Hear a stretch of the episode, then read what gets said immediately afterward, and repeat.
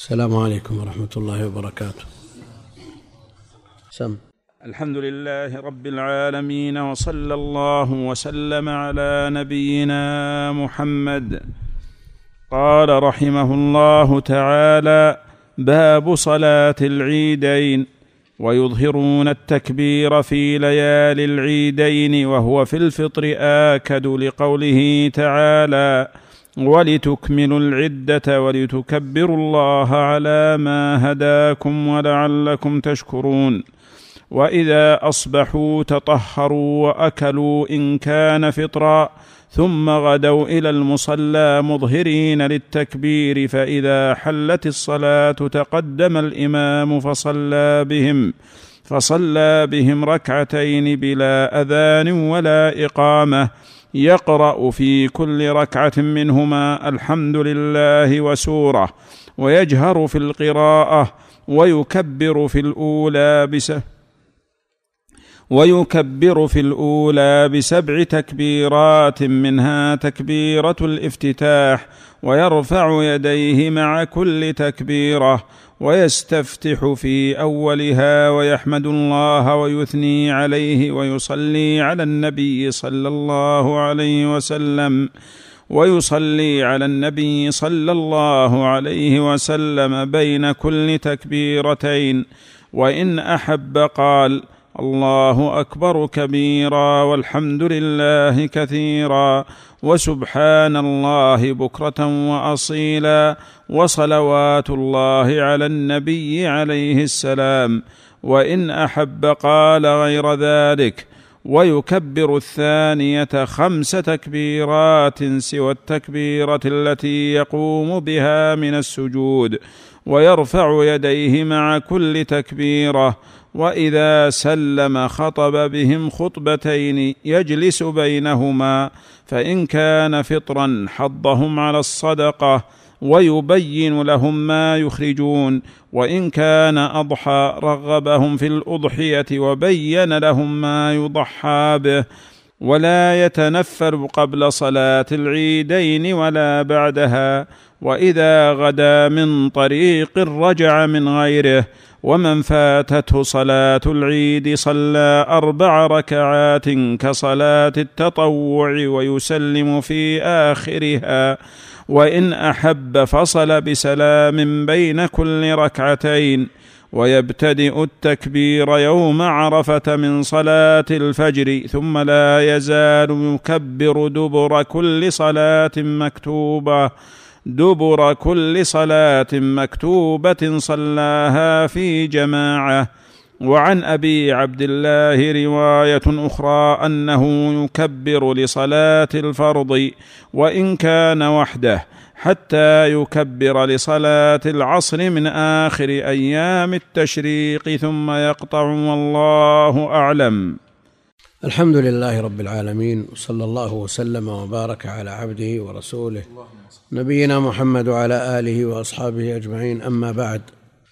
فيقول المؤلف رحمه الله تعالى باب صلاة العيدين باب فرع من الكتاب الذي هو كتاب الصلاة. وصلاة العيدين صلاة مضاف إليه بالنسبة للباب وهو مضاف والعيدين مضاف إليه من باب إضافة الشيء إلى سببه. فسبب هذه الصلاة العيد. بعضهم يقول صلاة العيد ويريد بذلك الجنس لأن عندنا نحن المسلمين عيدين الأضحى والفطر. وجاء في الحديث شهر عيد لا ينقصان ولا ثالث لهما إلا الجمعة إنها عيد الأسبوع. هذه أعيادنا نحن المسلمين وما يبتدع وما يسمى من المناسبات بأعياد أو أيام تعود وتتكرر يتعبد بها كل هذه بدع. وابتلي المسلمون بكثير من هذا النوع. غيرهم أعيادهم ومناسباتهم كثيرة. لكن سرت هذه الأعياد أو هذه البدع من غير المسلمين إلى المسلمين في كثير من الأقطار بحيث يتعبدون بأشياء ما أنزل الله بها من سلطان. والنبي عليه الصلاة والسلام جاء إلى المدينة ولهم أعياد علهم اقتبسوها من جيرانهم من اليهود. فقال النبي عليه الصلاة والسلام إن الله إن الله أبدلكم بهذه الأعياد بعيد الفطر وعيد الأضحى. شهر عيد شهر عيد لا ينقصان. لا شك أن شهر ذي الحجة فيه عيد. يقصد بذلك ذي الحجة ورمضان. شهر ذي الحجة فيه عيد لكن شهر رمضان فيه عيد العيد في أول شوال.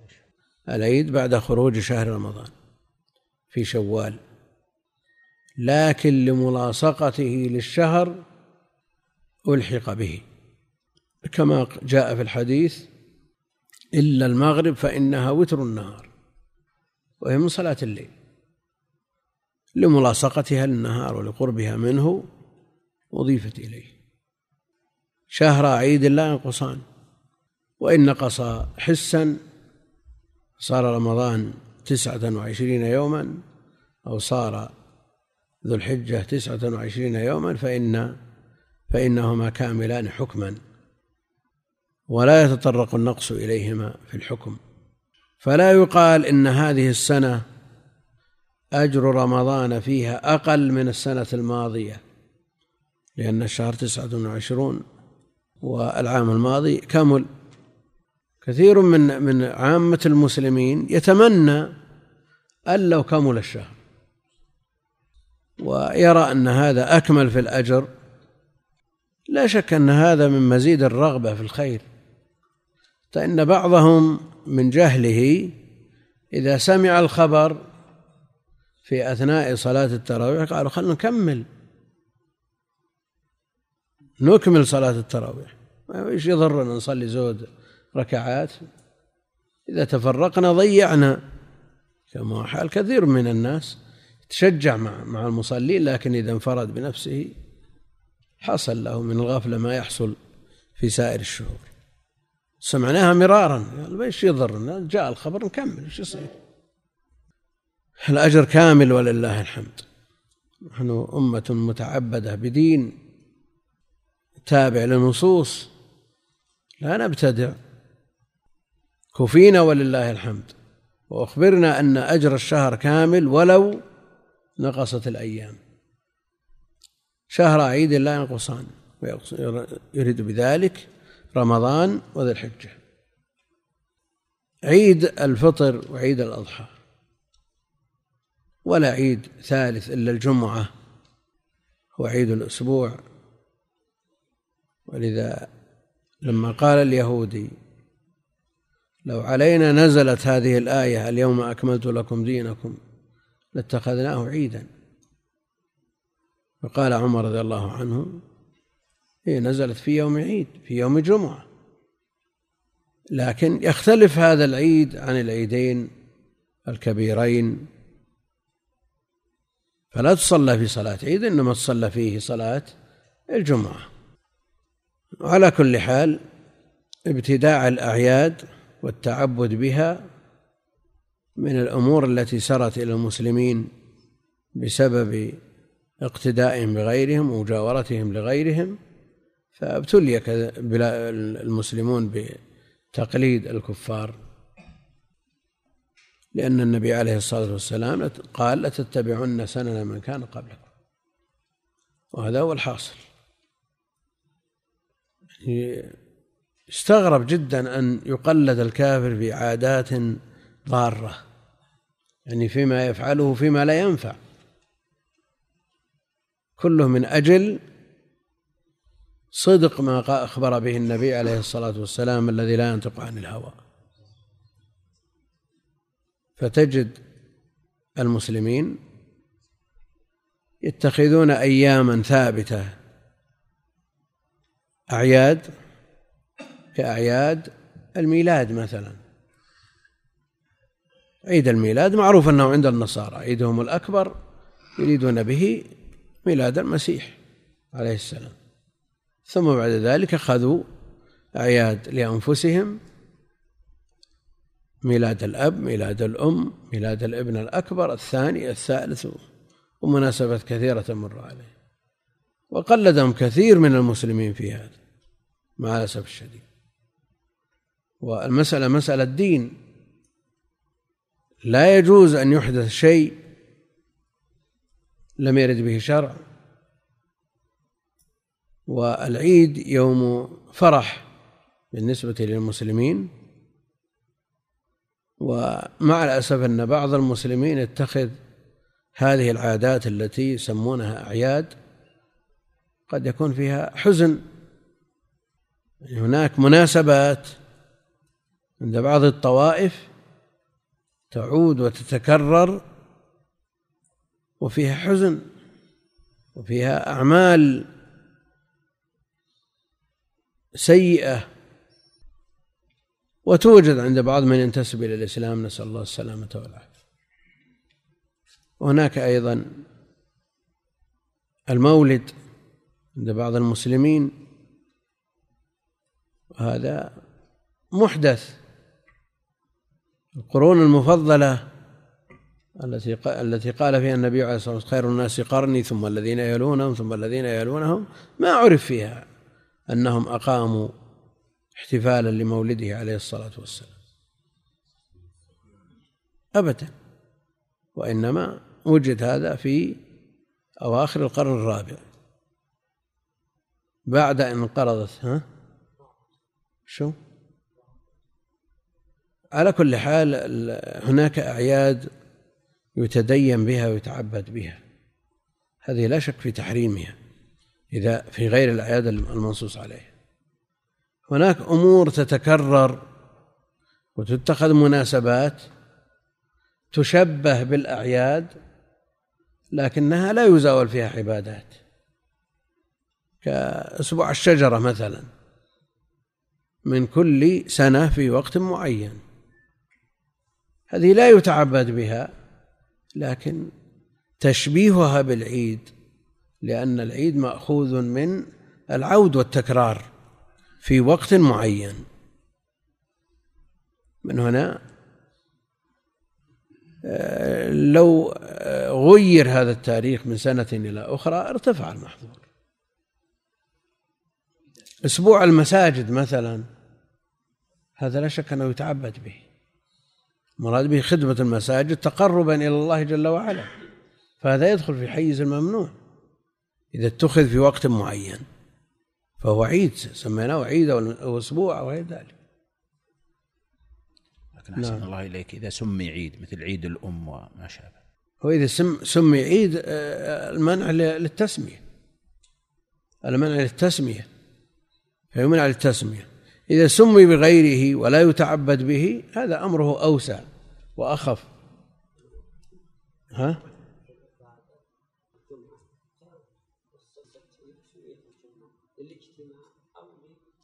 للتعبد فيه للتعبد فيه. إيه للعبادة نعم. إذا كان لا يتعبد بما يعود ويتكرر مثل الأسابيع التي تتخذها الجهات فهذا أمره أخف. سمي عيد فالأمر أشد. عيد الشجرة ولا عيد كذا هذا أمره أعظم. نعم. وش العيد الوطني ولا العيد هو إذا كان إذا كان القصد به مشابهة الكفار وما عرف عن طريق الكفار ثم سرى إلى المسلمين فيمنع المشابهة. لا لأنه يعود ويتكرر. ها؟ يعني مثلا عيد الميلاد إيه؟ قال إنه لا نقول عليه فلما غير من كلمة عيد إلى كلمة كيف؟ هل لا لا ما هو العبرة بالحقائق. وال وال والألفاظ. والألفاظ. ها؟ إيه؟ أما من قبل وضع الناس فأنا أرى لا نعلق حكما على لفظ جاء من قبل الناس إنما نعلق على الحقيقة واللفظ إذا منعنا من إطلاق اللفظ على غير الأعياد الشرعية نمنع نمنع. إيه. يعني يوم يعني لما تقول على عيد الميلاد يوم الميلاد يجيز أن لا لا لا لا. نعم. إيه علل أخرى مجتمعة يا أخي. علل ليس من عمل المسلمين. هذا محدث. نعم.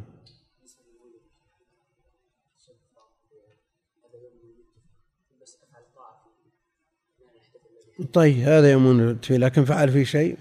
من السنة القادمة فعل شيء؟ فعل شيء؟ ها؟ لا الاثنين علق باليوم ما هم في مقابله من السنة. ليس في الثاني عشر من ربيع الأول. فرق بين هذا وهذا. صامه يوم الاثنين علقه بيوم ترفع فيه الأعمال. العلة مركبة من أمرين. لأنه ولد فيه ولأنه يرفع فيه العمل. لأمرين. ولا تجتمع العلة إذا اجتمع الأمران. إذا اجتمع جزء العلة. من يثبت أن الرسول عليه الصلاة والسلام أو خلفاء الراشدون أو صحابته أو القرون المفضلة احتفلوا في يوم الثاني عشر من ربيع الأول؟ وقررنا وحررنا وحرر غيرنا أن ميلاده ليس في اليوم الثاني عشر بعد. أخذا من كونه عليه الصلاة والسلام. وقف يوم عرفة في يوم جمعة في التاسع من ذي الحجة. ولا يمكن أن يكون الثاني عشر يوم الاثنين. أبدا. هذا أطلنا فيه يعني في شرح آه، الألفية. وأحضرنا من ما يعتمد عليه أهل الحساب ما أحضرنا ورأينا أنهم عسفوا المسألة عسفا جعلوا الأشهر كلها كاملة ومع ذلك يزيد يوم. الله المستعان. قال باب صلاة العيدين قال ويظهرون التكبير في ليالي العيدين. ليلة عيد الفطر وليلة عيد الأضحى يظهرون. إيش معنى يظهرون؟ يجهرون ويرفعون أصواتهم بالتكبير. في المجامع والمحافل في الأسواق والمساجد وغيرها. هذا معنى الإظهار. التكبير قول الله أكبر الله أكبر لا إله إلا الله والله أكبر الله أكبر ولله الحمد. وهذا المذهب أن التكبير شفع. الله أكبر الله أكبر. لا إله إلا الله والله أكبر الله أكبر ولله الحمد. ليكون مجموع الجمع الجمل وتر. خمس. الله أكبر الله أكبر لا إله إلا الله الله أكبر الله أكبر. ولله الحمد. شفع. يكبر شفع شفعا. هذا المذهب. في رواية المذهب يكبر وتر. يكبر ثلاثا في الموضعين. ومن أهل العلم من يقول يكبر في الموضع الأول ثلاثا وفي الثاني اثنتين ليكون المجموع خمس فيقطع التكبير على وتر. على كل حال الأمر في هذا واسع. المقصود أنهم يكبرون. وهذه الصيغة جاءت عن الصحابة. بيانا لقوله جل وعلا ولتكملوا العدة ولتكبروا الله على ما هداكم. في ليالي العيدين وهو في الفطر آكد. لماذا؟ لأنه منصوص عليه لأنه جاء النص عليه. ولتكمل العدة عدة رمضان بصيام ثلاثين يوما أو برؤية الهلال. في ليالي العيدين وفي الفطر أوكد لقوله عز وجل ولتكملوا العدة ولتكبروا الله على ما هداكم ولعلكم تشكرون. اللام هذه لام أمر ولا لام تعليل؟ وما الفرق بينهما؟ ها؟ ما الفرق بين لام التعليل ولام الأمر؟ لام التعليل تنصب أحسن الله إليك ولام الأمر تجزم. إيه لكنه ما يبين هنا. هنا ما يبين. سواء نصبنا ولا جزمنا ما في فرق. ما يبين هنا الفارق لكن اللام. كيف تنطق لام التعليل؟ مكسورة. ولام الأمر ساكنة. ولام الأمر ساكنة. لتكملوا العدة عدة رمضان ولتكبروا الله على ما هداكم ولعلكم تشكرون. هذا يدل على استحباب التكبير. ولو كانت لام أمر لكان الأصل في الأمر الوجوب. فإذا أصبحوا تطهروا. إذا أصبحوا على هذا لو تطهر وتطيب وتنظف واغتسل قبل طلوع الفجر يكون مؤديا للسنة سواء كان في العيد أو في الجمعة. لأن بعض الناس يخرج إلى صلاة الفجر عادة مع الأذان. ويقول الوقت ما يحتمل أنا أجلس إلى أن تنتشر إلى أن ترتفع الشمس سواء كان في يوم جمعة أو في يوم عيد. فإذا رجعت إلى البيت بعد انتشار الشمس ترتب على ذلك التأخر سواء كان في الجمعة أو في العيد. الجمعة المرغب في التبكير إليها والعيد معروف وقته. لو رجع وتطيب وتنظ بعد انتشار الشمس تفوت الصلاة. فيقول أنا أتجهز قبل طلوع الصبح. نقول لا إذا كنت لا تريد الرجوع انتظر حتى يطلع الصبح. لتكون مغتسلا للجمعة وللعيد. متنظفا متلبسا متطيبا متطهرا. لصلاة الجمعة وصلاة العيد. فإذا أصبحوا تطهروا دل على أنه إذا تطهر قبل الصبح لم يصب السنة.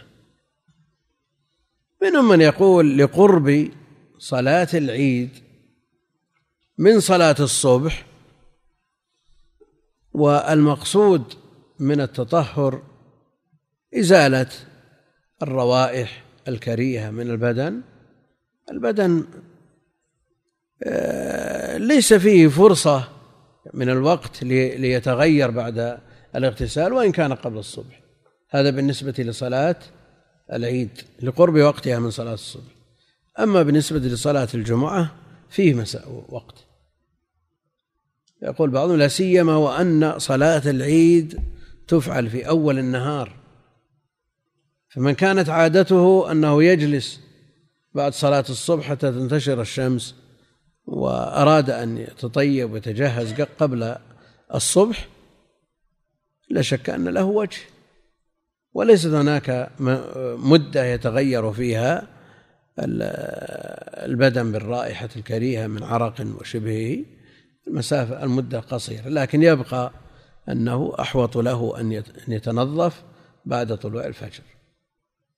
ولو تأخر قليلا عن أول وقت صلاة الصبح. لكن أحسن الله إليك في مثل حال الحرم لو تأخر ما ما يجد مكان.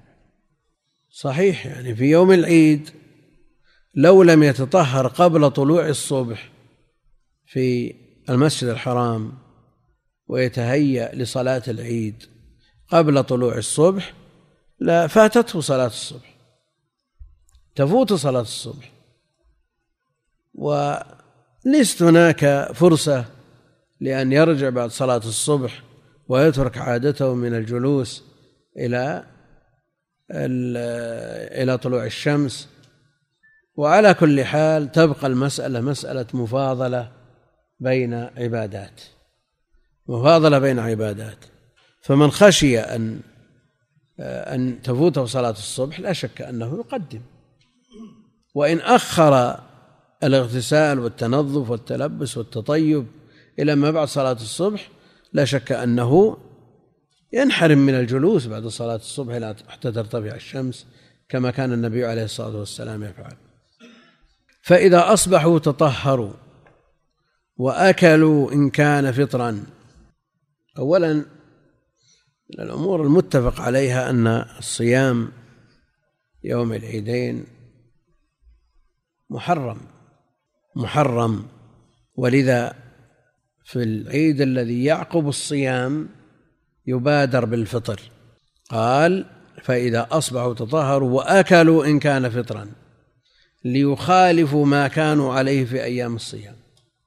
لأنهم أمروا بالفطر وحرم عليهم الصيام فيظهر امتثال هذا الأمر وهذا المنع. إن كان فطرا فيفطر يأكل تمرات ويسن قطعها على وتر تمرات وترا. رحمك الله. وأقلها ثلاث مع أن الوتر يطلق على الواحدة. لكن قوله تمرات جمع. وأقل الجمع مع الوتر الثلاث. وإن زاد أكل خمس أو سبع والسبع يجتمع فيها الوتر وكونها تمر وكونها موافقة لما جاء من تصبح بسبع تمرات لم يضره في ذلك اليوم سم ولا سحر. على القول بأن ما ذكر في الباب من النصوص من باب العموم والخصوص تمر العالية أو عجوة تمر المدينة أو ما جاء في الإطلاق. وإذا قلنا من العموم والخصوص ما اقتضى الأمر التخصيص لأنه تمثيل بفرد من الأفراد يكون أولى من غيره فإذا لم يوجد غيره فإنه هذا التخصيص لا يمنع من العموم لأنه لا يقتضي التخصيص وهذا لا شك أنه أوسع على الناس. هذا فرد فرد ما هو فاصل.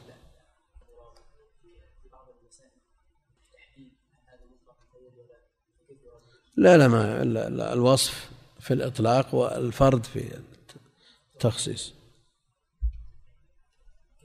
تربة جعلت تربتها لنا طهورا. يعني هل هذا من باب التخصيص أو من باب التقييد؟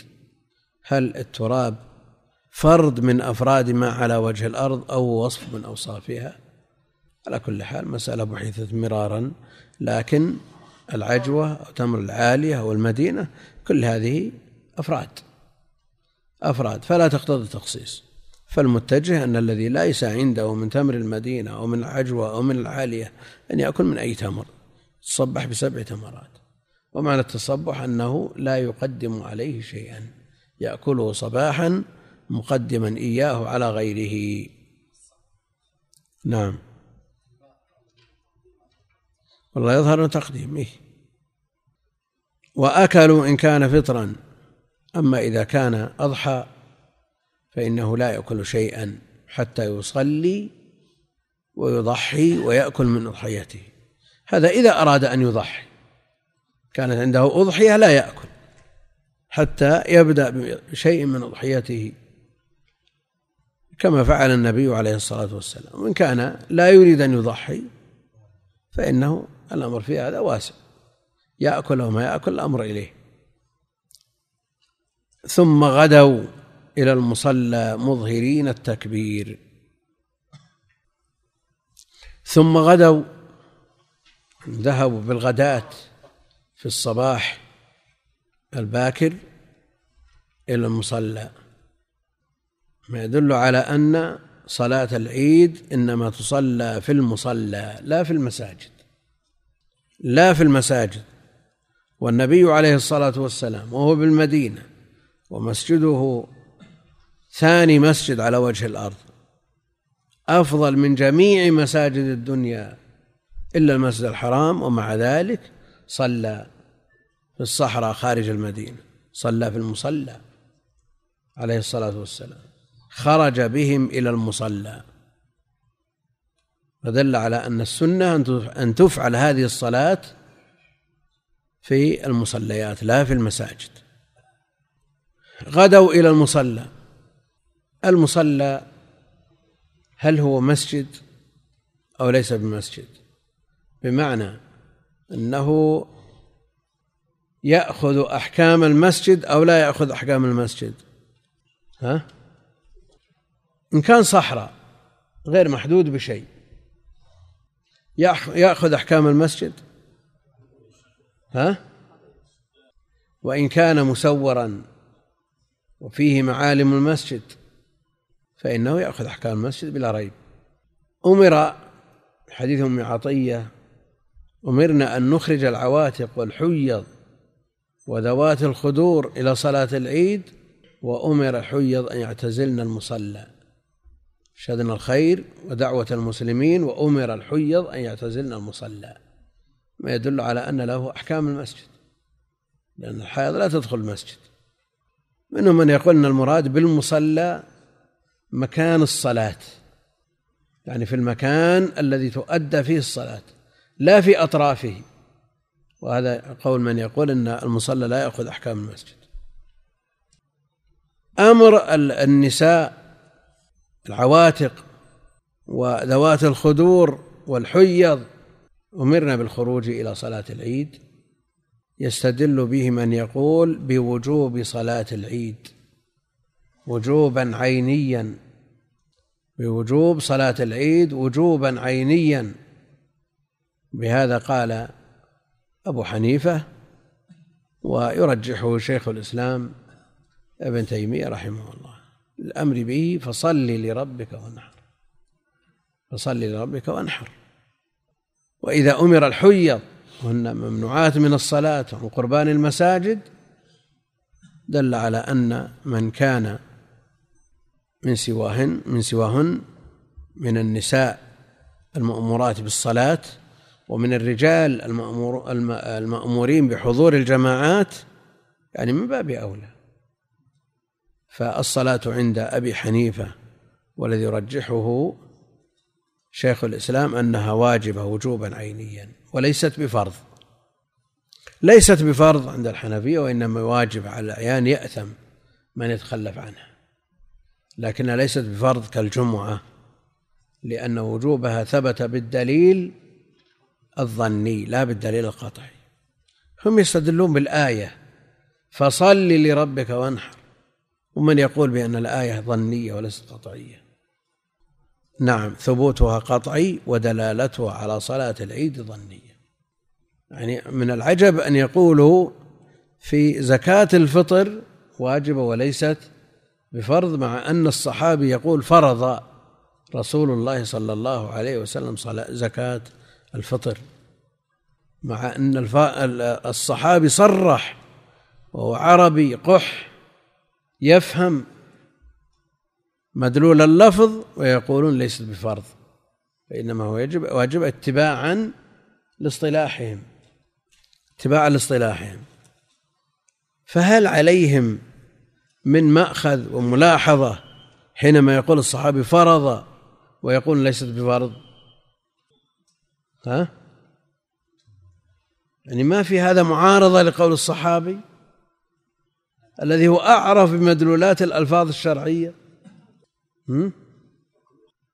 الصحابي يقول فرض رسول الله صلى الله عليه وسلم. يعني حينما قالوا أن قول الصحابي أمرنا رسول الله صلى الله عليه وسلم الجميع يقولون إنه يدل على الوجوب. خالف في هذا بعض الظاهرية فقالوا لا يدل على الوجوب حتى ينقل اللفظ النبوي. ما ندري وش قال النبي عليه الصلاة والسلام. أطبق العلماء على الرد عليهم. قالوا إن قول الصحابي أمرنا رسول الله صلى الله عليه وسلم كقوله عليه الصلاة والسلام افعلوا. من قال بأنه لا يدل على الوجوب قال احتمال أن يكون الصحابي سمع كلام ظنه أمر وفي الحقيقة ليس بأمر. رد عليهم بأن الصحابي إذا لم يعرف مدلول الألفاظ الألفاظ الشرعية من يعرفها بعدها؟ هذا محل يعني اتفاق من الأئمة الأربعة وأتباعهم أن النبي أن الصحابي إذا قال أمرنا رسول الله صلى الله عليه وسلم يدل على الوجوب. لماذا لا نقول أن قول الصحابي فرض رسول الله صلى الله عليه وسلم يدل على أن هذا فرض؟ الجمهور الذين لا يفرقون بين الواجب والفرض هذا أمره ظاهر ولا, ولا إشكال فيه. لكن مثل الحنفية الذين يردون على الظاهرية في قولهم قولهم في قول الصحابي أمرنا صلى الله عليه وسلم أن هذا لا يدل على الوجوب قالوا لا يدل على الوجوب لأن الصحابي أعرف مدلول اللفظ الشرعي. فكيف لا يقولون أن قول الصحابي فرض رسول الله صلى الله عليه وسلم زكاة الفطر أن هذا يدل على أن زكاة الفطر فرض. والصحابي أعرف بمدلولات بمدلول الألفاظ الشرعية. هم قعدوا قعدوا مشوا على قواعدهم ومشوا حتى على لفظ الصحابي كما هنا. قالوا الفرض ما ثبت بدليل قطعي والواجب ما ثبت بدليل ظني. ومشوا قاعدتهم حتى على قول الصحابي لماذا لا يقال لهم إن فرض يدل على الفرض كما أن أمر يدل على الوجوب؟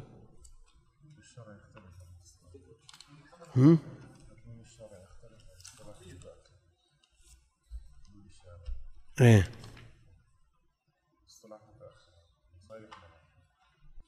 كيف؟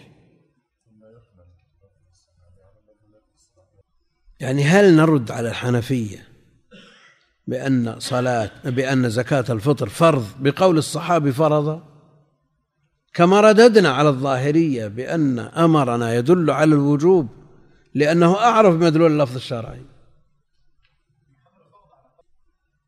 فرض بمعنى قدر.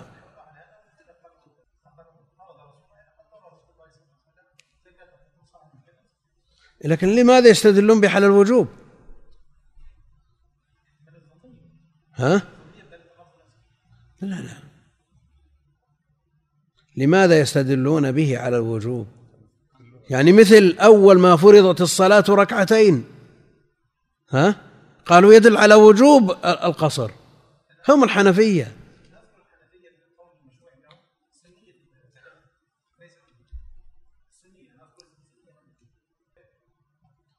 على كل حال تنزيل الألفاظ الشرعية على الاصطلاحات الحادثة يوقع في مثل هذا الخلل. يوقع في مثل هذا الخلل. تنزيل الألفاظ الشرعية على الاصطلاحات الحادثة يعني الأصل أن يكون الاصطلاح موافق لللفظ الشرعي. هذا الأصل. لكن إذا وجدت مخالفة بين الاصطلاح واللفظ الشرعي لا بد أن يحصل مثل هذا الخلل. وكلما قربت الاصطلاحات من الألفاظ الشرعية سلمنا من هذه الاستدراكات.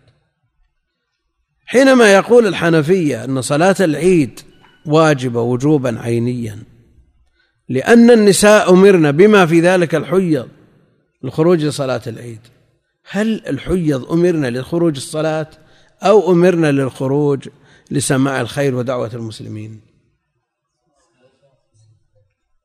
حنا لا يصلي. يحرم عليهن أن يصلي. لكن غيرهن من من العواتق وذوات الخدور. اللواتي هن في الأصل بيوتهن خير لهن. ويخشى من افتتانهن وافتتان غيرهن بهن. فلما تجوزت هذه المحظورات دل على الوجوب. ومع ذلك من أهل العلم من يرى أن الخروج لصلاة العيد سنة في حق. كبيرة السن دون الشابة قيل به. الشافعية قالوا بهذا. الشابة لا يسن لها الخروج لصلاة مع أنه جاء الأمر الصحيح في الصحيحين وغيرهما أمر العواتق وذوات الخدور الشواب فضلا عن العجائز. المذهب عند الحنابلة أن صلاة العيد فرض كفاية. فرض كفاية. وليست بواجب على الله يعني إذا قام بها من يكفي قالوا لأنها شعار تسقط بقيام البعض به كالجهاد. تسقط بقيام البعض به كالجهاد. منهم من قال إنها سنة مؤكدة. سنة مؤكدة. ويستدلون بأدلة إنه لا واجب غير الصلوات الخمس. هل علي غيرها؟ قال لا إلا أن تتطوع. لا إلا أن تتطوع. لكن السائل مستوطن ولا أعرابي وافد من البادية؟ نعم. والأعرابي الوافد عليه جمعة وعيد ولا ما عليه؟ عليه جمعة ولا ما عليه؟ ليس عليه جمعة ولا عيد لأنه غير مستوطن. فكونه يستدل بأن بأن صلاة العيد سنة لأن النبي عليه الصلاة والسلام قال لا إلا أن تتطوع يتم به الاستدلال أو لا يتم؟ يعني هل هل عليه هل عليه صلاة عيد وغير مستوطن؟ الجمعة وهي أهم من صلاة العيد ها؟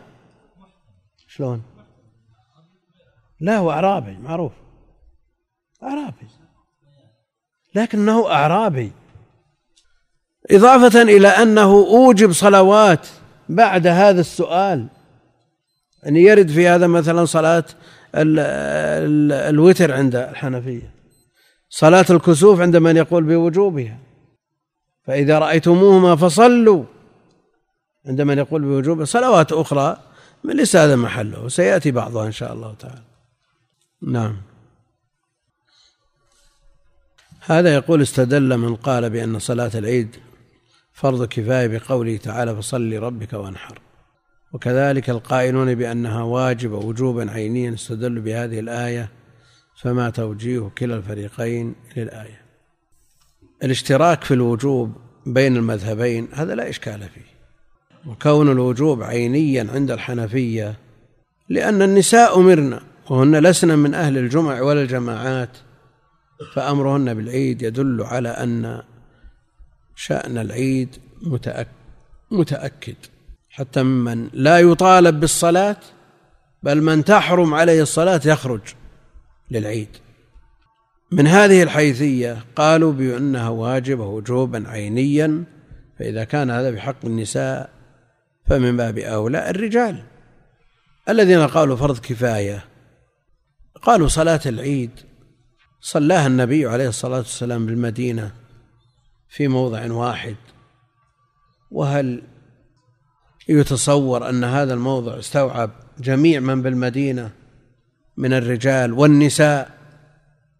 مما يدل على أن الأمر في حديث أم عطية لا على الوجوب. وإنما هو استحباب.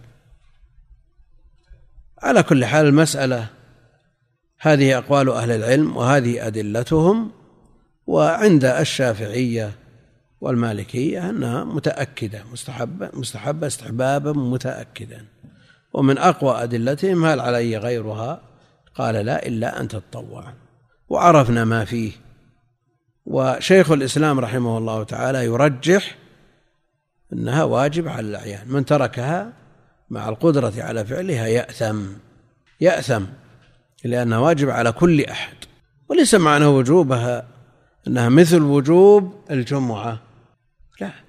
أو مثل وجوب الخمس المفروضة. لا. الوجوب متفاوت. الوجوب متفاوت. الركن الصلاة التي هي الركن من أركان الإسلام. هل يقال إنها صلاة العيد أو صلاة كذا؟ إنما هي الصلوات الخمس هي الركن. كما يفرق بين الأغسال وبين الشروط والواجبات. يعني من يقول بوجوب الغسل لصلاة الجمعة؟ هل يقول إنه مثل الغسل للجنابة؟ تبطل الصلاة بتركه؟ لا. لا يأثم لكن ما ولا يحكم بكفره إذا ترك صلاة العيد مثل ما ترك صلاة الظهر والعصر هذا محل اتفاق. المقصود أن هذه الواجبات متفاوتة. وإن قلنا بوجوبها كما قال الحنفي وقال شيخ الإسلام لا يعني أنها مثل صلاة الجمعة أو مثل الصلوات الخمس المفروضة لكن الإثم لازم لمن ترك لأنه ترك مأمورا به بالكتاب والسنة. آه، الذين قالوا بأنها مستحبة استحبابا متأكدا يعني القول بأنها واجبة على الكفاية واجب كفاية والتعليل بأنها شعار. يسقط بقيام البعض كالجهاد. يتم القياس؟ يتم القياس؟ ها؟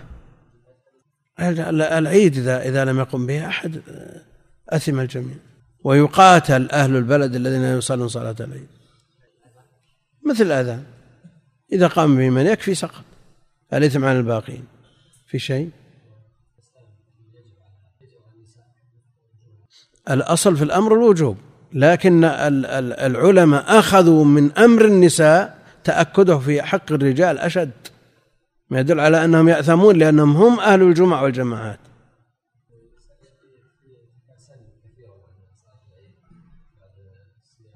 لا هو صلاة العيد باعتبار أن النساء النبي عليه الصلاة والسلام خلص خصهن بخطبة. نزل لما خطب إلى النساء وعظهن وذكرهن وخوفهن. المقصود أن النساء إذا حضرنا هذا الاجتماع يعني ما تصور أنهم في السابق ما يسمعون الخير إلا من من من مصدره من الخطبة. ما فيه إذاعة قرآن ولا فيه وسائل لإيصال الخير إلى البيوت إلا عن طريق ما يقوله النبي عليه الصلاة والسلام وما يقال عنه. نعم. هذا الأصل.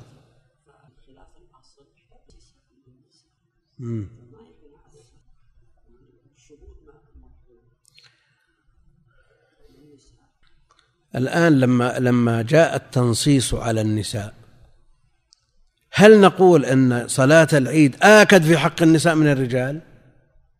لا يقول بهذا أحد. لا يقول أحد بهذا ولا سواء. لكنهم أخذوا قياس الأولى من أمر النساء بالنسبة للرجال إنما هم أهل الجمعة والجماعات.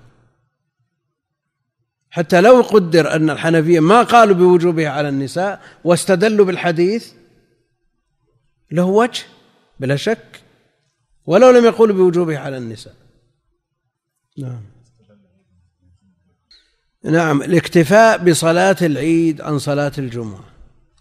إذا اجتمع عيد وجمعة.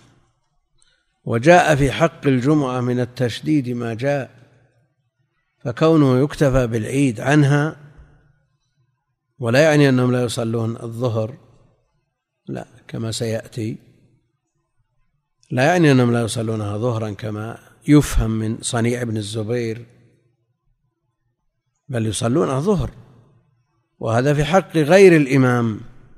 المقصود أن أن مثل هذا يدل على تأكدها. والتشديد في أمرها. فإذا حلت الصلاة حلت. معناها أنها أبيحت بعد أن كانت ممنوعة لأن الوقت في أول النهار وقت نهي. حين تطلع الشمس بازغة حتى ترتفع. تطلع الشمس بازغة حتى ترتفع. هذا وقت نهي. فإذا ارتفعت حلت الصلاة يعني أبيحت. الاحتمال الثاني في معنى حلت إيش؟ حضرت حضرت وحضورها بدخول وقتها حضورها بدخول وقتها. فإذا حلت الصلاة مراد صلاة العيد تقدم الإمام فصلى بهم ركعتين بلا أذان ولا إقامة. هذا هو الثابت عنه عليه الصلاة والسلام. صلى بهم ركعتين ولم يثبت أنه نودي لها. واستحباب النداء لها بالصلاة جامعة كصلاة الكسوف هذا من باب القياس. مع أن تكررت في عصره عليه الصلاة والسلام ولم يثبت ولا في نص واحد أنه أمر بالنداء لها. والكسوف مرة واحدة وأمر بالنداء لها فدل على المغايرة. وأن هذه لا تلحق بصلاة الكسوف. تقدم الإمام وهذا هو الأفضل في حقه سواء كان في العيد أو في الجمعة. إذا دخل وقتها يأتي الإمام ثم يصلي يبدأ بالصلاة في العيد ويبدأ بالخطبة في الجمعة. فصلى بهم ركعتين بلا أذان ولا إقامة. صلاة العيد ركعتان بالاتفاق. يقرأ في كل ركعة منهما بالحمد لله بالفاتحة وهذه واجبة في كل صلاة بل ركن. لا صلاة لمن لم يقرأ بفاتحة الكتاب. فكل ما يسمى صلاة تقرأ فيه الفاتحة ولا يجزي غيرها عنها وتقدم الكلام في حكمها للمصلين من إمام ومأموم ومنفرد ومسبوق تقدم هذا بالتفصيل. وسورة كغيرها من الصلوات الفاتحة على سبيل الركنية والسورة على سبيل الاستحباب وإن أوجبها بعضهم. لكن عامة أهل العلم على أن السورة مستحبة. يقرأ في الأولى بسبح الثانية بالغاشية وإن قرأ بقاف اقتربت أو بغيرها من السور أجزأه ذلك وكفى. لكن النبي عليه الصلاة والسلام قرأ بسبح والغاشية. ويجهر بالقراءة يجهر بالقراءة. إن الذي ذكروا ما قرأ به النبي عليه الصلاة والسلام لأنهم سمعوه يقرأ ولو كانت سرية ما سمعوا نعم. كيف؟ لا وأحيانا يقرأ بالآية يجهر بالآية أحيانا في صلاة الظهر والعصر ما في إشكال. لكن آه، سمعوه عليه الصلاة والسلام يجهر بهما ونقل عنه الجهر عليه الصلاة والسلام كما نقل عنه الجهر في صلاة الكسوف. في صلاة الكسوف وإن كان بعضهم على ما سيأتي يستدل بأن صلاة الكسوف سرية بقول ابن عباس نحو من سورة البقرة. لكن هذا لبعده رضي الله عنه وأرضاه. ويجهر بالقراءة. والجهر سنة وليس بواجب.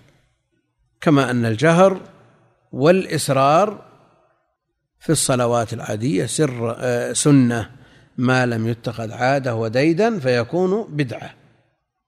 العكس يعني.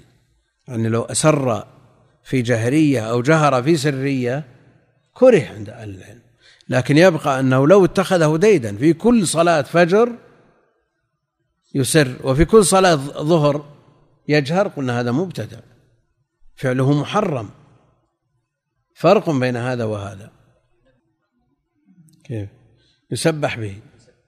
يعني يسبح إذا أسر في صلاة الصبح والمغرب والعشاء يقال سبحان الله. ها؟ لو رفع صوته المأموم ليتنبه الإمام آه، كان حسن. ويجهر بالقراءة ويكبر في الأولى سبع تكبيرات. يكبر في الأولى في الركعة الأولى سبع تكبيرات. منها تكبيرة الافتتاح. نقف على هذا. اللهم صل على محمد.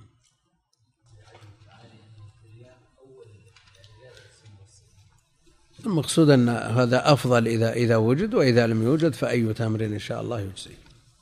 والله أعلم وصلى الله وسلم على نبينا محمد وعلى آله وصحبه أجمعين. هذا يقول بالنسبة للحلاوة هل هي أكل أو شرب؟ يقول لأنه ذكر لأنه في المغني ذكر عن سياب السكر أنه أكل. وما العبرة هل هي بالحال أو بالمآل؟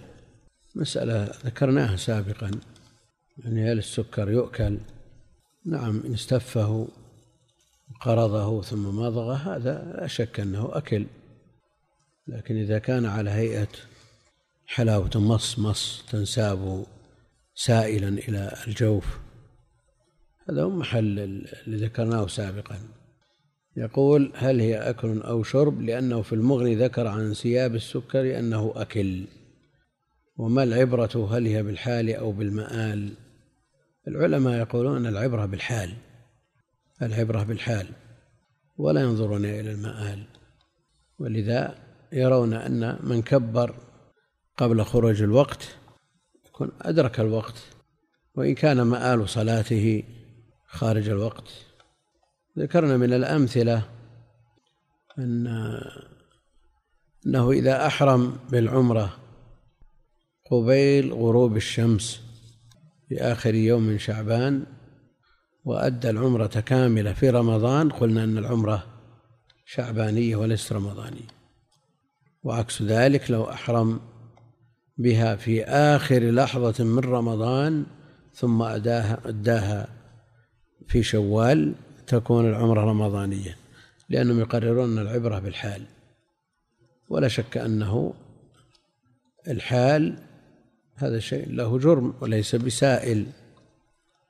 وعلى هذا يتخرج كلام صاحب المغني.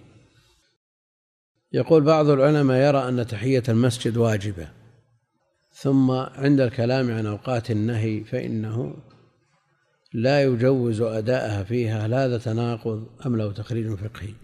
والذين يرون وجوب تحية المسجد هم بالنسبة لأهل العلم ليسوا كثرة ليسوا من الأئمة المتبوعين عامة أهل العلم على أن تحية المسجد ليست بواجبة. ومن هؤلاء من يقول بتحريم الصلاة في أوقات النهي فيكون المنع أقوى. وأما من قال بوجوبها فالظاهرية يقولون إن النهي عن عن الصلاة في أوقات النهي منسوخ. وهم أشهر من يقول بوجوب تحية المسجد. فلا إشكال عندهم في هذا. والذي يقول بوجوبها مع تحريم الصلاة في أوقات النهي يقول أن الحظر مقدم. هذا معروف عند أهل العلم ومقرر. والذي يقول باستحباب تحية المسجد وبكراهة الصلاة في هذه الأوقات كذلك مثل من يقول بالوجوب والتحريم. يبقى من يقول بالوجوب ولا يرى التحريم هذا ما عنده مشكلة. هذا يؤدي هذه الصلاة ذات السبب في أوقات النهي. على كل حال المسألة تم بسطها في وقتها فلا داعي لإعادتها. يقول ما رأيكم في لبس العباءة البشت يوم الجمعة للإمام والمأموم؟ فقد سمعنا من يقول باستحبابها بالنسبة للمأموم وينسبه للفقهاء. الجمعة يستحب التجمل فيها والنبي عليه الصلاة والسلام يتجمل للجمعة والعيد والوفود. فإذا كان من التجمل لبس العباءة التي هي البشت وكل بلد له عرفه في الجمال أو التجمل فليكن مستحبا. والرجل مقعد على سرير طوال الوقت وذهنه لا بأس به يصلي بشرط أن يصلي مع أحد أو تصلي بجانبه امرأة فيردد خلفها التكبيرات. ما حكم ذلك؟ يقول وعنده أنبوب لإخراج البول فهل يلزم أهله تفريغ الكيس لكل صلاة مع المشقة في ذلك؟ وأيضا أهله يقومون بتغسيل جميع بدنه مرة واحدة في اليوم وقد يصلي الصلاة في بدنه شيء يعني من النجاسة. ويصلي بالتيمم لكل صلاة إذا تمم كفاه ذلك لرفع الحدث والخبث. وأما كونه حاضر الذهن فالصلاة واجبة في حقه لا تسقط إلا إذا ارتكب إذا ارتفع التكليف بزوال العقل. كونه يحتاج إلى من ينبهه للانتقال من من ركن إلى ركن أو ينبهه بتكبير أو شبهه هذا إذا وجد من يتبرع بذلك وإلا فليصلي على حسب حاله ولا يكلف الله نفسا إلا وسعها. لكن أحسن الله إليك. حاجته إلى هذا ألا يعني عزوب الذهن عنده؟